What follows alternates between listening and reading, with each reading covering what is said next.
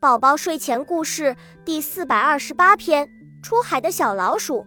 小老鼠贝贝想出海，可是它啥也没有。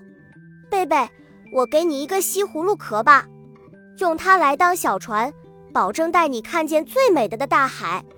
小兔子说：“贝贝，我给你一根羽毛吧，用它来当桅杆。”小白鹅说：“贝贝，我给你一些蘑菇干，如果你落水了，就用它来救生。”小松鼠说：“谢谢你们，我会给你们带最美的贝壳。”贝贝感激地对朋友们说。